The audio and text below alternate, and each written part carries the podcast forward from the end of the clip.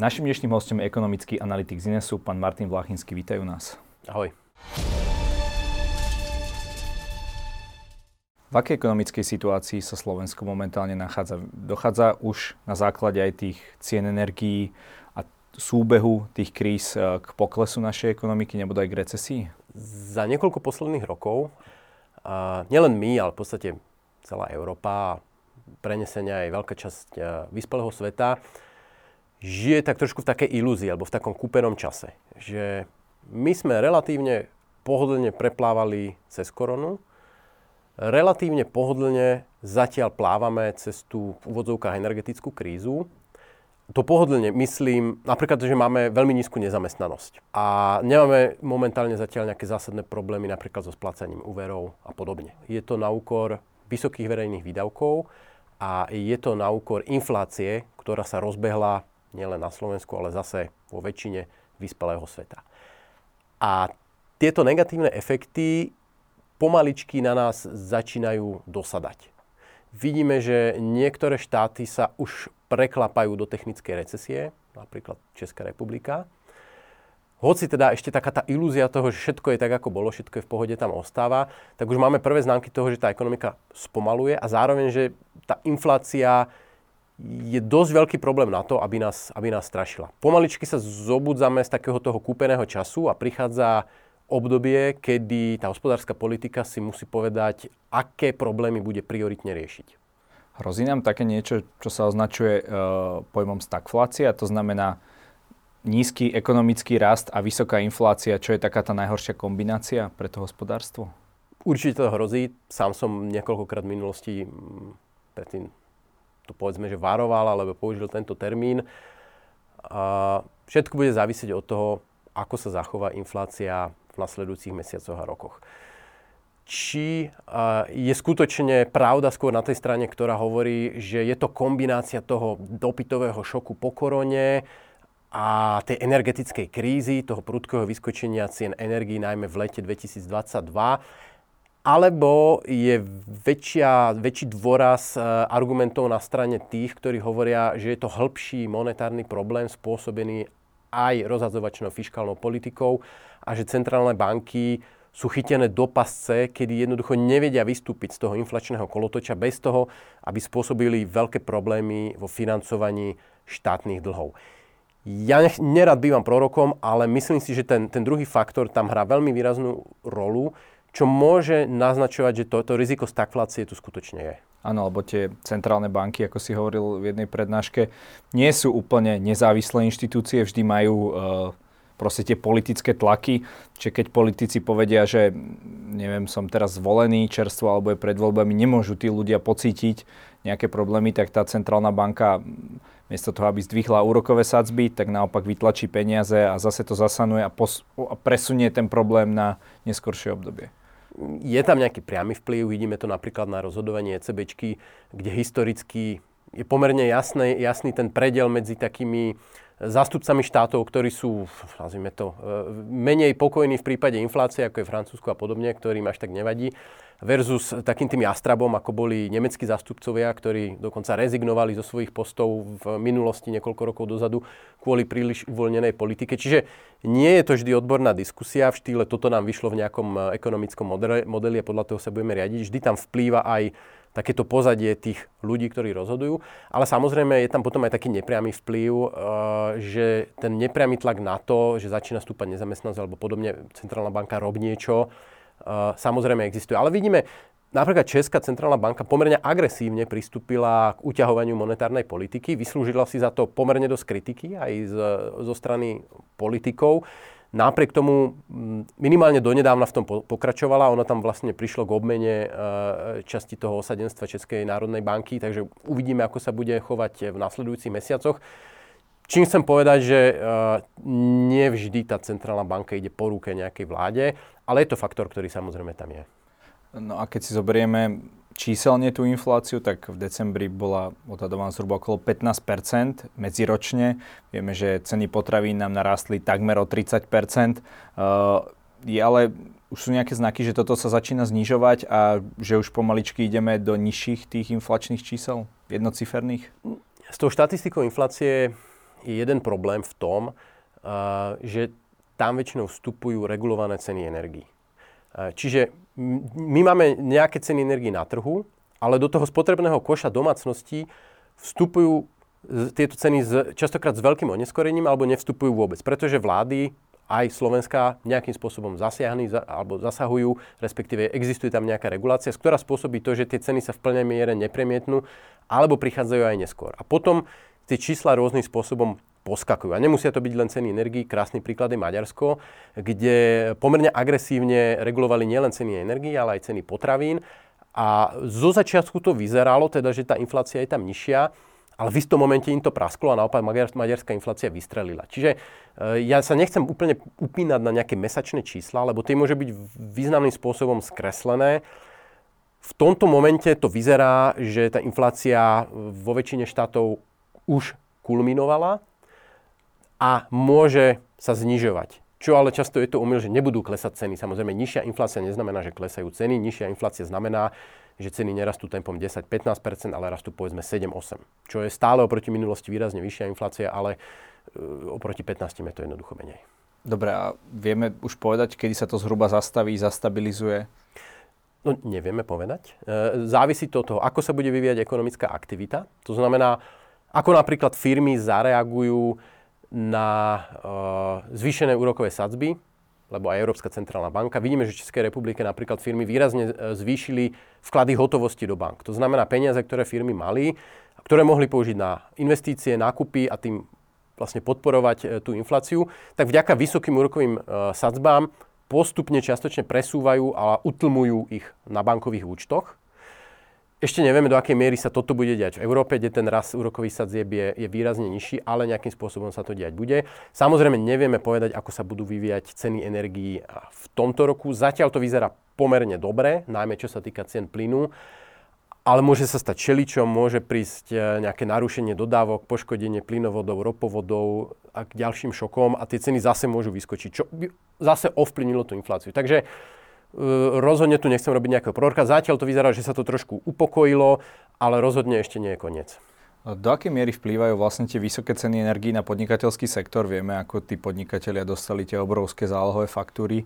A začiatkom tohto roka je okolo toho politická debata, kto za to môže a kedy sa to vlastne spraví. Niektorí hovoria, že teda nemusia ich platiť, že im prídu uh, nové tie faktúry. Uh, vplýva toto na celú nejakú tú neistotu uh, toho podnikateľského sektora? Ceny energií samozrejme zásadným spôsobom zakývali s podnikateľským rozhodovaním, so všetkými plánmi, s cash flow a podobne. Zase je tu strašne veľa ale. Keď sa pozrieme na, tú, na to, ako sa vyvíjali ceny, tak mali sme obrovský nárast v lete, ale pomerne rýchly pokles zase na jeseň až do dnešných dní, kedy tie ceny plynu a elektriny už stále sú, stále sú nad úrovňou toho, čo bolo štandard po dlhé roky. Ale už povedzme, už to nie je šialené, už to nie je plus 500%, už je to plus 50, 70, 80%. A teraz závisí. Ako, majú, ako má ten konkrétny podnikateľ nakúpené energie? Kúpil ich pred rokom, kúpil ich v lete, keď boli najvyššie, najvyššie kúpuje ich na spotovom trhu, dokáže nejakým spôsobom substituovať tie energie, dokáže zmeniť e, štruktúru svojej výroby, je e, mikropodnikateľom, ktorý má regulované ceny alebo nemá regulované ceny.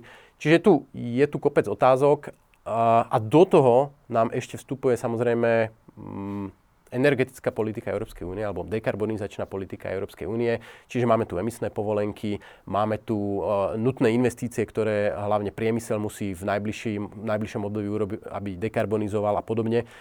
Uh, takže aj toto prispieva na ten tlak, e, v tom tlaku na podnikateľov. Zatiaľ v tomto momente vieme, že napríklad Slovalko je odstavené, nižšia výroba je aj v niekoľkých ďalších intenzívnych priemyselných podnikoch. V tomto momente ale ešte, ešte nenastala katastrofa, tie ceny sa ukludnili a pokiaľ ostanú takto pokojné, tak dovolím si povedať, že veľká časť podnikateľov, ak má nejakú hotovosť, ktorými dokáže preklenúť tie výdavky na tých pár mesiacov vysokých cien, tak dokáže fungovať. Ale samozrejme je to niečo, čo bude zásadným spôsobom ovplyvňovať ekonomiku. Bolo by lepšie, keby sa ten Green Deal nejakým spôsobom pozastavil eh, v takto, takto náročnom čase, alebo je to proste tak dôležitá téma, predsa len vieme globálne oteplovanie a tak ďalej, že, že už nie je na čo čakať? Pozastavil. On sa nedá, pokiaľ máme stanovený cieľ, tak sa to nedá úplne pozastaviť. Ty, ak máš železiareň alebo oceliareň, ktorá proste musí vymeniť PC alebo čo a cieľ je, že do roku 2030 alebo 50 má dosiahnuť toľko a toľko emisí, tak ako tá investícia sa nedá len tak odložiť o rok, to, to je proste dlhodobý proces, ktorý má svoje milníky. Myslím si, že mm, tie posledné ciele, ktoré sa schválili v rámci Európskej únie sú extrémne ambiciozné, nehľadia na ekonomické náklady, ktoré to bude mať a nehľadia na to, ako sa správa zvyšok sveta. Uh, že tie extrémne výdavky, ktoré Európa s tým bude mať, len minimálne ovplyvňa celkové emisie vo svete. No len tam je ten protiargument, že ak teda my budeme lídrom v nejakých zelených inováciách, zelenej energii a tak ďalej, tak potom neskôr na to bude musieť pristúpiť aj tá Čína, aj tá, tá USA, len Európa bude opäť ako keby v niečom lídrom a že oni sa budú potom prispôsobať, možno kupovať naše technológie a tak ďalej. No to som si práve neúplne istý. Keď sa pozrieme na to technologické portfólium, tak ako tie technológie sú v Číne, tie technológie sú Ale či práve tie zelené, či práve tie zelené technológie. Najväčším výrobcom fotovoltických článkov je jednoznačne Čína, takže pokiaľ ten náš priemysel, pokiaľ sa u nás zavrú hlinikárne, pretože e, máme extrémne drahú elektrínu kvôli emisným povolenkám a kvôli zatváraniu jadrových elektrární a kvôli vysokým nákladom na obnoviteľné zdroje, tak ako ten hliník treba aj na tie technológie pre obnoviteľné zdroje. Čiže tá priemyselná základňa tu bude musieť byť. E, zase je tu nejaký už viac menej spoločenský konsenzus, že riešime reálny problém a je v poriadku, ak bohatšie štáty alebo bohatšie regióny ako Európa investujú viac do takýchto technológií ako povedzme Afrika alebo Bangladeš alebo India pretože jednoducho m, historicky máme isté bremeno emismi, ktoré sme spravili my a ktoré sa neurobili v Indii. Hovorím konkrétne o konkrétnych cieľoch, uh, pretože ono je to tak, že každé ďalšie percento zníženia emisí je oveľa drahšie, že to nie je lineárna krivka, že znížiť emisie o 10% stojí povedzme 100, ale znížiť pe- emisie o 20% už stojí 400 a znížiť emisie o 30% stojí 800.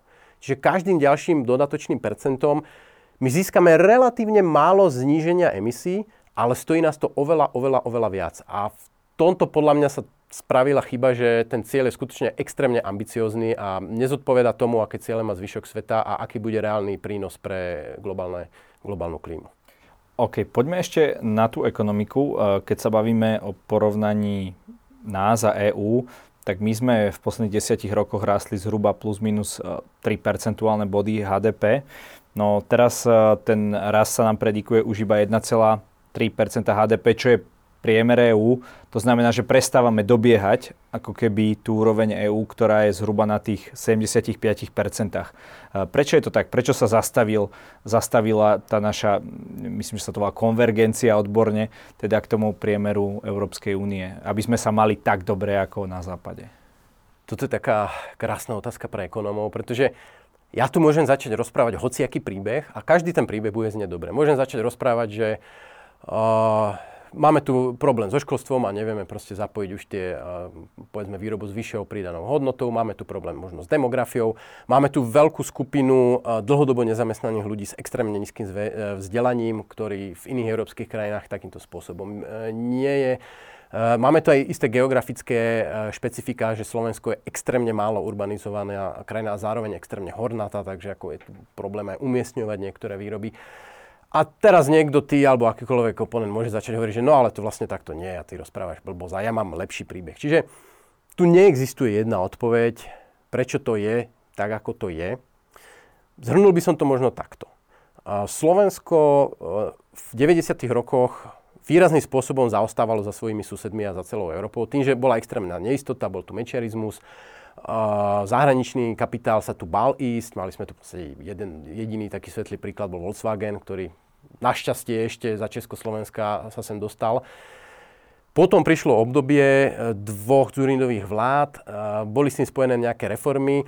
Možno nie sú ani tak podstatné samotné reformy, ale to, že sa zmenila klíma a zrazu na Slovensku ten kapitál, ktorý bol v okolných krajinách, to Slovensko sa otvorilo, povedal si, že OK, tak Slovensku už je konečne normálna krajina, idem tam. Takže my sme mali zhruba 10 rokov, keď sme ako keby dobiehali tie 90. roky. Keď sa valili sem tie automobilky, kablikárne, e, predávali sa energetické podniky, jednoducho ten kapitál sa sem valil a vidíme to napríklad na priamých zahraničných investíciách, že tie išli rapidne hore. V istom momente tu prišlo k nejakému nasýteniu. Stále tu máme pekné investície, vidí Volvo a myslím, že čo to má byť Bosch alebo Siemens, alebo niečo podobné na východe a podobne. Takže stále, ako nechcem povedať, že Slovensko je nejaká čierna diera, sme podobní ako napríklad Poliaci, ako Maďari, do istej miery Češi. Ale áno, to, to, to prvotné násytenie, tá prvotná diera sa, ten kapitál prišiel, začal tu pôsobiť, narastli nám mzdy, postavili sa fabriky, vyrábame, máme veľké exporty. Ale ten ďalší krok už je tak trošku v hmle. Hej? E, stále sa hovorí priemysel 4.0, e, pridaná hodnota, lenže tá nevznikne len tak z niečoho, alebo že vláda rozhodne, že odteraz chceme výrobu s pridanou hodnotou. Ona musí prísť, musí ju sem niečo nalákať a to niečo tu úplne nemáme. A teraz môžeme sa baviť o tom, či je to vzdelanie, či, sú to, či je to infraštruktúra, či je to politické prostredie, či je to byrokracia, či sú to podmienky pre kapitál. Každá z týchto odpovedí má trošku pravdy. Čiže tam neexistuje jednoznačná odpoveď. Jediná odpoveď je jednoducho, treba makať, treba mm, otvárať ten priestor, aby sa chodilo čo najviac investícií a aby, aby sme tu jednoducho sa posúvali aj s tou pridanou hodnotou vo výrobe. Ako to, je to možné, že krajiny ako Polsko, Maďarsko, Česko konvergujú, teda približujú sa k Európskej únii? Oni majú, majú tiež za sebou komunistickú minulosť a tak ďalej. E, prečo to oni dokážu e, stále sa približovať a my nie? On to nie je úplne stále. Keď sa pozrieme, bolo obdobie napríklad, keď sme, bol, keď, keď sme pomerne myšli, intenzívne áno. dobiehali Česko. Uh-huh. Teraz bude podľa mňa obdobie, keď Maďarsko bude mať veľké problémy. Keď vidíme, akým spôsobom e, tam teraz proste funguje tá inflácia, ako funguje tá Orbánomika, ktorá sa dostala do veľkých problémov, tak si myslím, že aj oni budú mať problém s tým dobiehaním. Uvidíme, ako Poliaci majú veľmi dobré obdobie na strane druhej.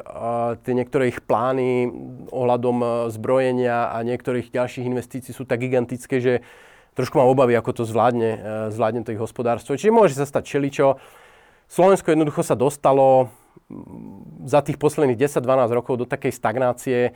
No čo sa tu zmenilo za posledných 12 rokov? Posled, od tých posledných reforiem, posledných veľkých e, privatizácií, veľkých akcií v roku 2006, to nie 12, to je vlastne už 15, 16, 17 rokov, no povedzme si jednu reformu, povedzme si nejakú zásadnú zmenu alebo nejaké zlepšenie niečoho, ako nič sa tu také zásadné neudialo, tak potom nemôžeme čakať, že ako do nekonečna budeme nám tu fungovať to perpetuum mobile a proste ne, každej dedine bude automobilka a my budeme stále raz. No tak to nefunguje. Uh, hovorí sa o nejakej pasci stredného príjmu. Uh, čo to vlastne je?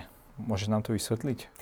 Zase, to je taký trošku podľa mňa umelý terminus, te, terminus technicus, ktorý ekonomovia radi používajú, aby, aby mali o čom rozprávať tie svoje príbehy, ktoré si oni, oni vyberú. No ono je to väčšinou tak, že sú chudobné krajiny, ktoré v istom momente spravia reformy, otvoria sa, globalizujú sa, navalí sa tam kapitál a tieto krajiny rastú, rastú, pribúdajú tam fabriky, ľudia, ktorí proste robili v polnohospodárstve alebo nejaké veľmi jednoduché činnosti, zrazu sú bohatší, majú vyššie príjmy, ale v istom momente tam ako nenastupuje tá ďalšia fáza, uh, že odídu tie povedzme s tou strednou pridanou hodnotou sa presunú zase niekam inám a príde ešte vyššia pridaná hodnota a budeme ako vo Švajčiarsku alebo, alebo v Norsku alebo podobne. A tie dôvody som spomenul. Ako tých dôvodov môže byť XY, či už je to vzdelanie, či už je to demografia, či už je to napríklad otvorenosť cudzincom. A tým nemyslím len akože lacnú, keď sa povie, že cudzinci, tak to sa predstaví si všetci lacnú pracovnú silu, ale tie napríklad na Slovensku tie otrasné podmienky, ktoré sú na cudzineckej policii, také isté majú vysokí manažéri, také isté majú zahraniční ITčkári, také isté ich majú zahraniční lekári mimo Európskej únie, ktorí majú také isté prekážky ako ako robotník z Vietnamu, ktorý chce pracovať v kablikárni, tak proste IT expert uh, z Indie, ktorý príde na Slovensko, tak si musí odstať na poli a v Slovenčine sa dohodnúť s tým policajtom. A potom mu kontrolujú uh, lôžko, idú sa pozrieť, že kde spí a tak ďalej. Čiže, Čiže to je jedna, jeden z mnohých dielikov. Jednoducho, aby sme rastli, musím, musíme mať to know-how, musíme mať kapitál, musíme byť otvorení svetu, musíme mať šikovných ľudí a toto sa všetko okay, musí Čiže spojiť. nespokojiť sa s tým, že čo máme teraz, ale tá, tým sa myslí ako keby tá pasta, ako, že už je nám relatívne dobre, len sa treba Nedá sa opakovať rozvíjať. ten istý recept, nedá sa do nekonečna, že tu máte investičný stimul a tu mi príde automobilka. Tu mám investičný stimul, tu mi príde automobilka. Ako toto sa dá spraviť 3 krát, 4 krát, 5 krát, ale v istom momente už, už to nefunguje. Jasné, už musíme mať aj niečo špecifické, ako si hovoril. No aj napriek tomu, že tá naša ekonomika oproti EÚ do nejakej miery zaostáva, tak uh, máme celkom slušnú cenovú úroveň. Tam sa EÚ veľmi približujeme, tam sme až na 90% EÚ, čo sa týka cien. Ale napríklad Česko je len na 85%, 80%, pritom ale hrubá mzda je tam zhruba o 25% vyššia. Ako je toto možné? Lebo my sme tu veľmi podobné krajiny, po, dá sa povedať, všetkých stránkach sme na rovnakom trhu, sme naozaj susedia, že oni majú vyššie mzdy a aj napriek tomu nižšie ceny? Ja nerad porovnávam cenové hladiny, lebo to sa veľmi ťažko porovnáva. Vždy sa na to musí použiť akože nejaká štatistická metóda a napríklad to, to slavné PPP, to Purchasing Power Parity, Uh, vieme, že tie štatistiky napríklad za Slovensku sú veľmi zlé. My sme no to vychá... sme úplne predposlední z hľadiska OECD. horšie ako Rumunsko a, a Áno, za nami, už len, za, za nami už je len Mexiko. Ale, ale je faktom, že napríklad tá Česká republika, keď sa pozrieme na tie cenové hladiny úplne jednoducho, je na tom ochlb lacnejšie, ochlb, o niekoľko, tak ako si povedal, o niekoľko percentuálnych bodov je na tom lacnejšie ako Slovensko. Uh, je to dané viacerými faktormi.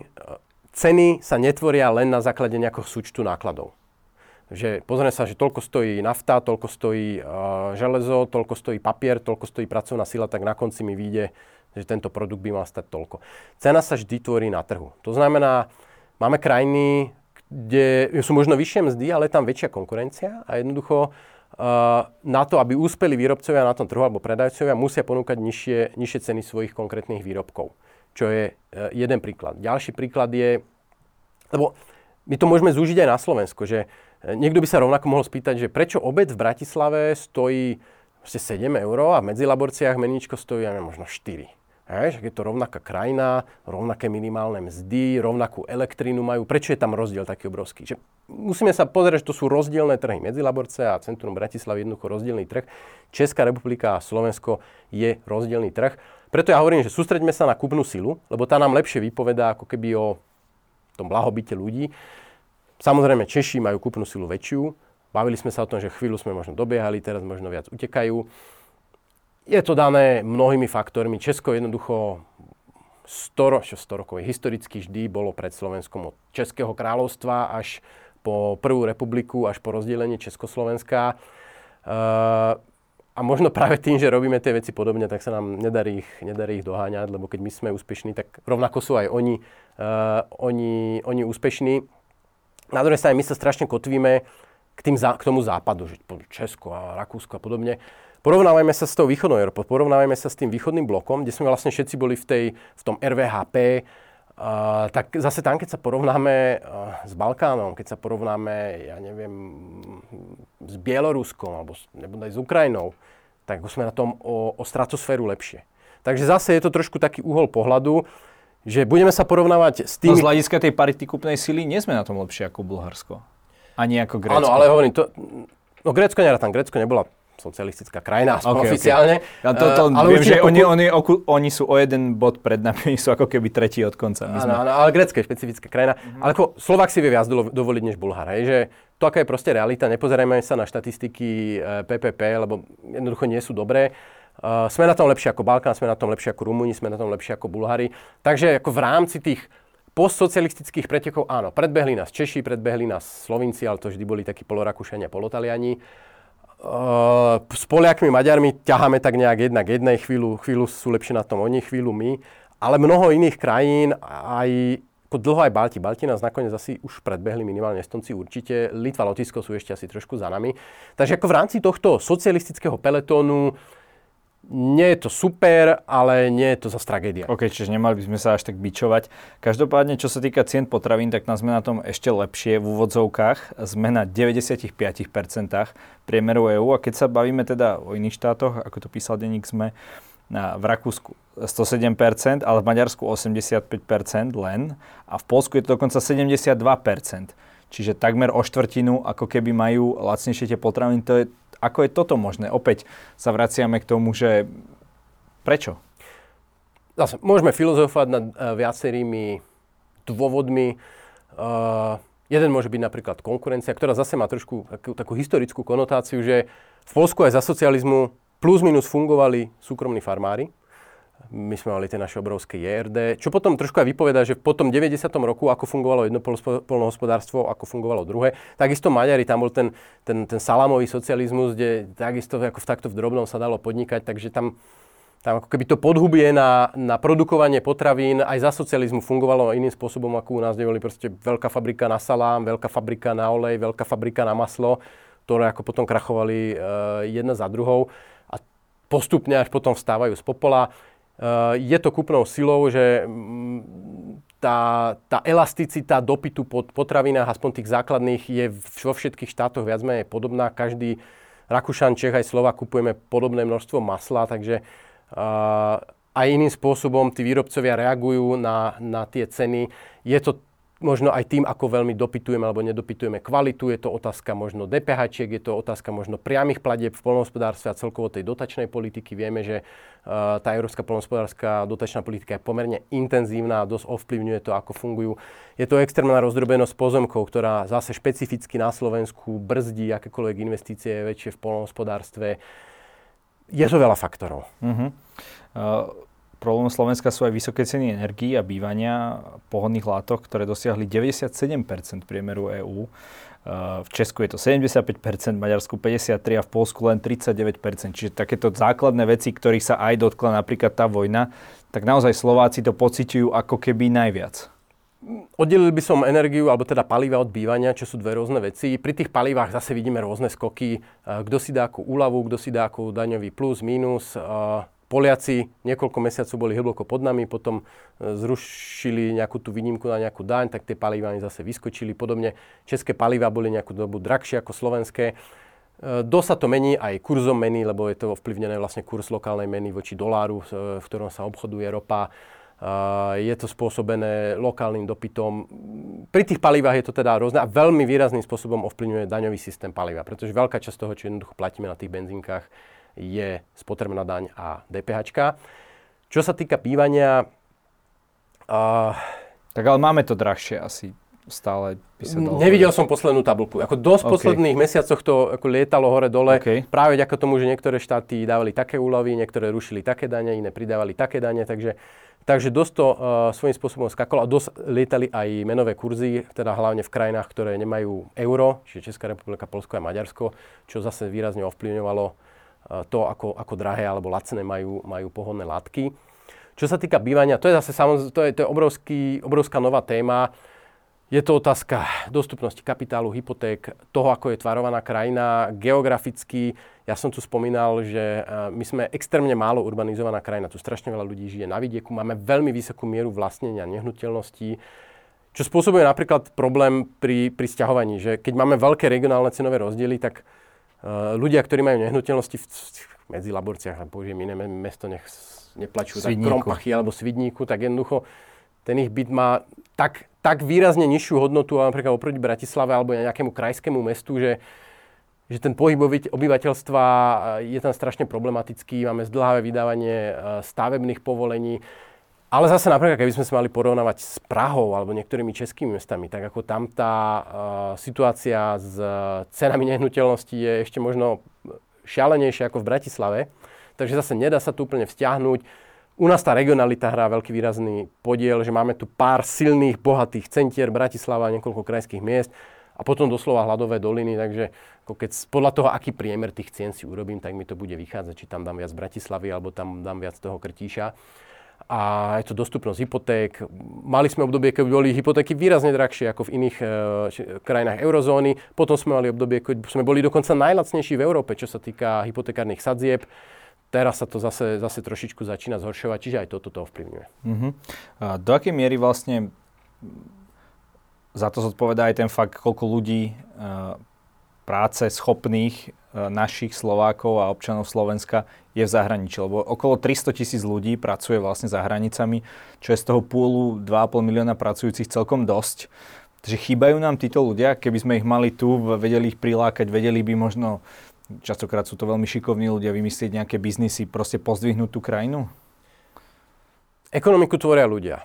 Každý pracujúci človek zveľaďuje krajinu a zlepšuje tú ekonomiku. Takže ak to vezmem takto veľmi jednoducho, tak, tak áno, Eh, na strane druhej eh, nie je povedané, že tí ľudia sa nikdy nevrátia a mm, skúsenosti so zahraničím znamenajú generovanie nejakého ľudského kapitálu. Čiže človek, ktorý pracuje v zahraničí a vráti sa z nejakého dôvodu na Slovensko, tak môže generovať následne vyššie hodnoty ako človek, ktorý nikdy zo Slovenska neodišiel. Čiže ja nechcem nejakým spôsobom narekať teraz nad tým, že to, koľko ľudí alebo koľko Slovákov pracuje tam a koľko o nám Trošku sa vraciame aj k tomu, ako je Slovensko privetivé k cudzincom, ktorí majú záujem u nás pracovať. Trošku sa to v poslednom období zlepšilo, ale stačí, keď sa porovnáme s Čechmi, vidíme ten obrovský rozdiel. V Česku už pred vojnou bola obrovská ukrajinská komunita, obrovská vietnamská komunita, samozrejme o slovenskej ani nehovorím.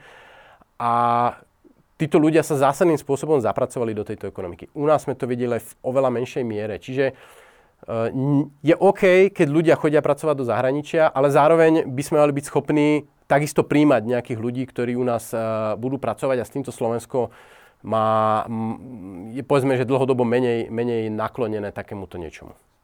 My sme vlastne chceli konkurovať nejakou tou lacnou pracovnou silou a vlastne kopírovaním nejakých takých západných trendov a teraz ty si hovoril o tom, že jedna z tých takých mantier je rozbehnúť výskum a inovácie.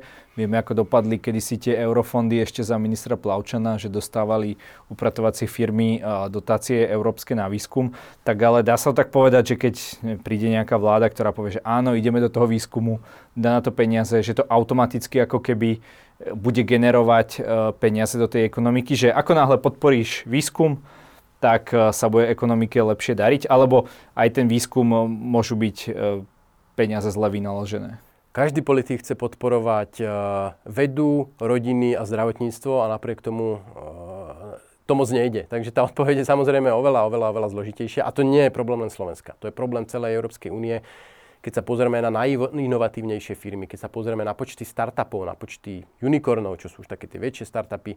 Jednu, nad jednu miliardu. Mm, tak nejak myslím. Keď sa pozrieme na počty najväčších firiem, technologických firiem, všetko je to Ázia alebo Spojené štáty americké, strašne maličké Európe a to, čo je, tak je ešte častokrát v Británii, teda už mimo Európsku úniu. A pritom Európska únia doslova zaplavuje e, kvantom rôznych programov, dotačných a neviem akých schém. Lenže inovácie sa nedajú kúpiť. Inovácie musia vyrásť z toho prostredia. Uh, Google nikto nedokázal kúpiť. To, že sa zišlo pár ľudí v garáži a založili Google alebo založili Microsoft, nebolo na základe toho, že oni vstúpili do nejakého dotačného programu. Bolo to na základe toho, že to prostredie v Amerike bolo, bolo prospešné tomu, aby takíto ľudia sa schádzali v tých garážach a skúšali tie nové firmy. U nás bohužiaľ viac sa myslí na to, aby bol nejaký dotačný program. A potom aj tie firmy cieľujú na to, aby splnili podmienky dotačného programu a nie, aby vyrábali reálny, poriadny produkt, ktorý ľudia chcú na trhu. Zároveň tá regulačná politika, vidíme, ako Európska únia ide prakticky po každej technologickej firme, či je to Amazon, Google, Microsoft, obrovské pokuty, častokrát úplne nezmyselné podmienky a, a e, obmedzenia, kedy tie firmy jednoducho nemajú zmysel, nemá zmysel pre nich rozvíjať svoje služby toto robí väčšiu škodu ako to, že, niek- že ako mám pozitíva z toho, že niekde nalejem nejaké peniaze. Čiže e, tu si myslím, že nie len Slovensko, ale celá Európska únia musí úplne zásadným spôsobom zmeniť e, svoje mysle, myslenie alebo prístup k tomu, ako pozera na, na podnikanie, startupy a, a jednoducho technologické disrupcie. A to znamená ako? Lebo uh, napríklad uh, chalani z Powerful Medical, neviem, či poznáš uh, taký mladý slovenský, možno, že startup, oni robia um, ta, uh, také vlastne analýzu EKG záznamov prostredníctvom aplikácie, že si odfotíš EKG záznam a tam ti vypíše, aké sú diagnostiky, tak ja sám to používam uh, pri práci, tak uh, uh, oni hovorili, že oni by ale by sa napríklad zišla, hej, lebo je to vec, ktorá je úplne nová a tak a sú, dajme tomu, riziková investícia, že by sa im určite zišlo, keby nemuseli tie peniaze do toho dávať svoje, ale povedať, že dobre, je to síce riziková investícia, ale ten štát, že dokáže podporiť ako keby aj niečo, čo by možno na tom trhu e, nie je tak ľahko uplatniteľné. No to samozrejme každý rád príjme cudzie peniaze a zbaví sa toho rizika na vlastnom majetku, ale to je práve ten plameň, ktorý ženie dopredu tých, eh, tých podnikateľov, že mám tam to svoje riziko a podobne.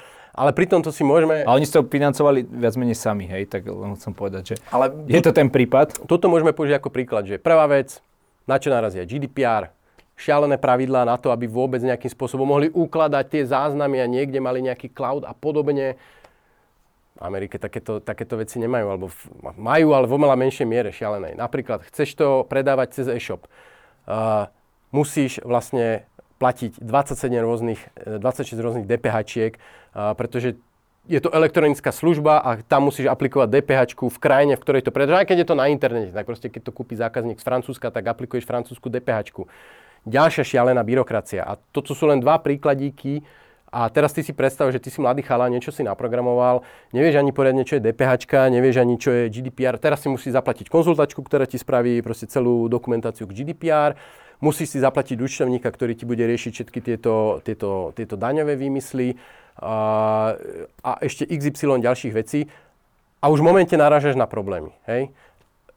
A toto sú konkrétne reálne príklady toho, ako, ako práve v tej úvodnej fáze, keď to ešte nie je firma, ktorá má 15 zamestnancov a už si narajzovala 20 miliónov, ale ešte, ešte si proste len chalanisko na škole, ktorý tu má 1000 eur a tu má nápad a ide do toho, tak toto sú veci, kde ty narazíš ako do steny, kdežto v tej Amerike, ja ne, ne, zase nechcem ju, nechcem hovoriť, že tam je všetko dokonalé, samozrejme aj tam je XY problémov, ale predsa len tá otvorenosť takýmto biznisom je tam oveľa, oveľa väčšia ako, ako u nás. No a to je aj v Ázii? Do nemalej miery aj v Ázii, áno. Mm, Ázia je špecifická, lebo ak povieme Ázia, častokrát myslíme Čína. No, presne na to som narážal. Častokrát že... myslíme Čína, kde donedávna mali raj, ale vládne tam jedna strana, ktorá si v istom momente povedala, že a, a už sa nám to prestáva páčiť a akože veľa týchto biznicov drsným spôsobom sekla. Videli sme to napríklad, e, čo ja som sledoval, spoločnosti, ktoré poskytovali vzdelávanie online, tak neuveriteľným spôsobom rástli, budovali a tak, tak, tak to sa zrútili, pretože strana povedala, a, a toto nemôžete robiť koniec. Čiže tam je možno takéto, takéto, taký iný druh rizika, že pokiaľ to, toho, toho šéfa, diktátora stranu nezaujíma, čo robíš, tak máš raj. Hej, môžeš si robiť, čo chceš, zarábať, vymýšľať, skúšať, ale v momente, ak sa dostaneš akože do jeho, do jeho pohľadu, tak ťa môže takýmto spôsobom zlikvidovať. Ono sa tak hovorí, že e, keď sa Číňan k nám príde pozrieť, že nás považuje za lenivých, to isté možno Američan, takže je to tak, že my schylujeme sa k tomu, že budeme nejaký pekný skanzen, plný, ja neviem, zámkov, možno čistého ovzdušia, ak, ak tu teda všetky tie ekologické reformy uh, prebehnú a kde, kde sa budú chodiť ľudia, dajme tomu, rekreovať a pozerať sa na nás, že ako sa žilo uh, možno začiatkom 21. storočia, keďže oni už budú ďalej oveľa? Láka to k takémuto záveru, samozrejme, povedať, zalomiť rukami a povedať, že je to tu také strašné. Nie je to strašné, no, ale je to len také akože áno, konzervatívne áno, ja, ja, presne, ja presne takto častokrát, eh, častokrát uvažujem. Uh, chýba tu trošku tá, taká tá dravosť. Uh, ja, ja som raz rozprával s jedným, alebo bol som na také prednáške, kde bol taký vysoký manažer v nejakej nemeckej banke alebo niečo a on hovorí, že vy, východoeurópania, ste poslední ľudia v Európe, ktorí ešte chcú zarobiť, chcú byť bohatí. Proste nevadia im tie peniaze. A že v Amerike je mindset, že rast znamená, že moja firma tento rok má 100, budúci rok 1000 a tretí rok milión. V Európe rast znamená, tento rok mám 100, tak keď budúci rok mám o 20%, takže 120 a o ďalší 10, takže mám 130. Hej? Že tu sú úplne rozdielne mindsety. A teraz ja nie som nejaký antropológ, nie som sociológ, nie som historik, takže nechcem úplne odplávať týmto smerom. Áno, Európa je často terčom takéhoto výsmechu. Na druhej strane zase dokázali sme toho veľa v minulosti, geneticky sme sa nezmenili stále sme tu, stále fungujeme, uh, takže ja si nemyslím, že je to nejaké stratené, je tu stále, stále nádej.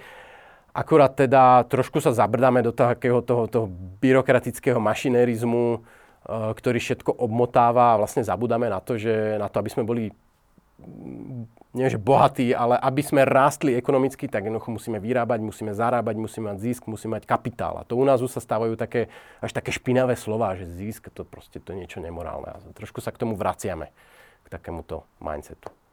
Martin, každý u nás má na záver priestor povedať našim divákom to, čo sám chce. Nech sa ti páči. No tak môžem nadviazať na to, čo som tu, eh, čo som tu vlastne povedal. Celé to vyznelo uh, trošku tak pesimisticky, ako sme sa tu bavili, ale ja si stále myslím, že mm, je pred nami krásna budúcnosť, obrovské otvorené príležitosti, prísť s nejakým skvelým nápadom, rozšíriť ho po svete a nielen zarobiť na ňom, ale tým, že ho rozšírim, tým, tým že zarábam, tak vlastne pomáham spotrebiteľom, ktorí moje produkty kupujú a nebať sa toho podnikať, riskovať, a hľadieť do budúcna s optimizmom. Ďakujem za rozhovor. Ja ďakujem za pozvanie.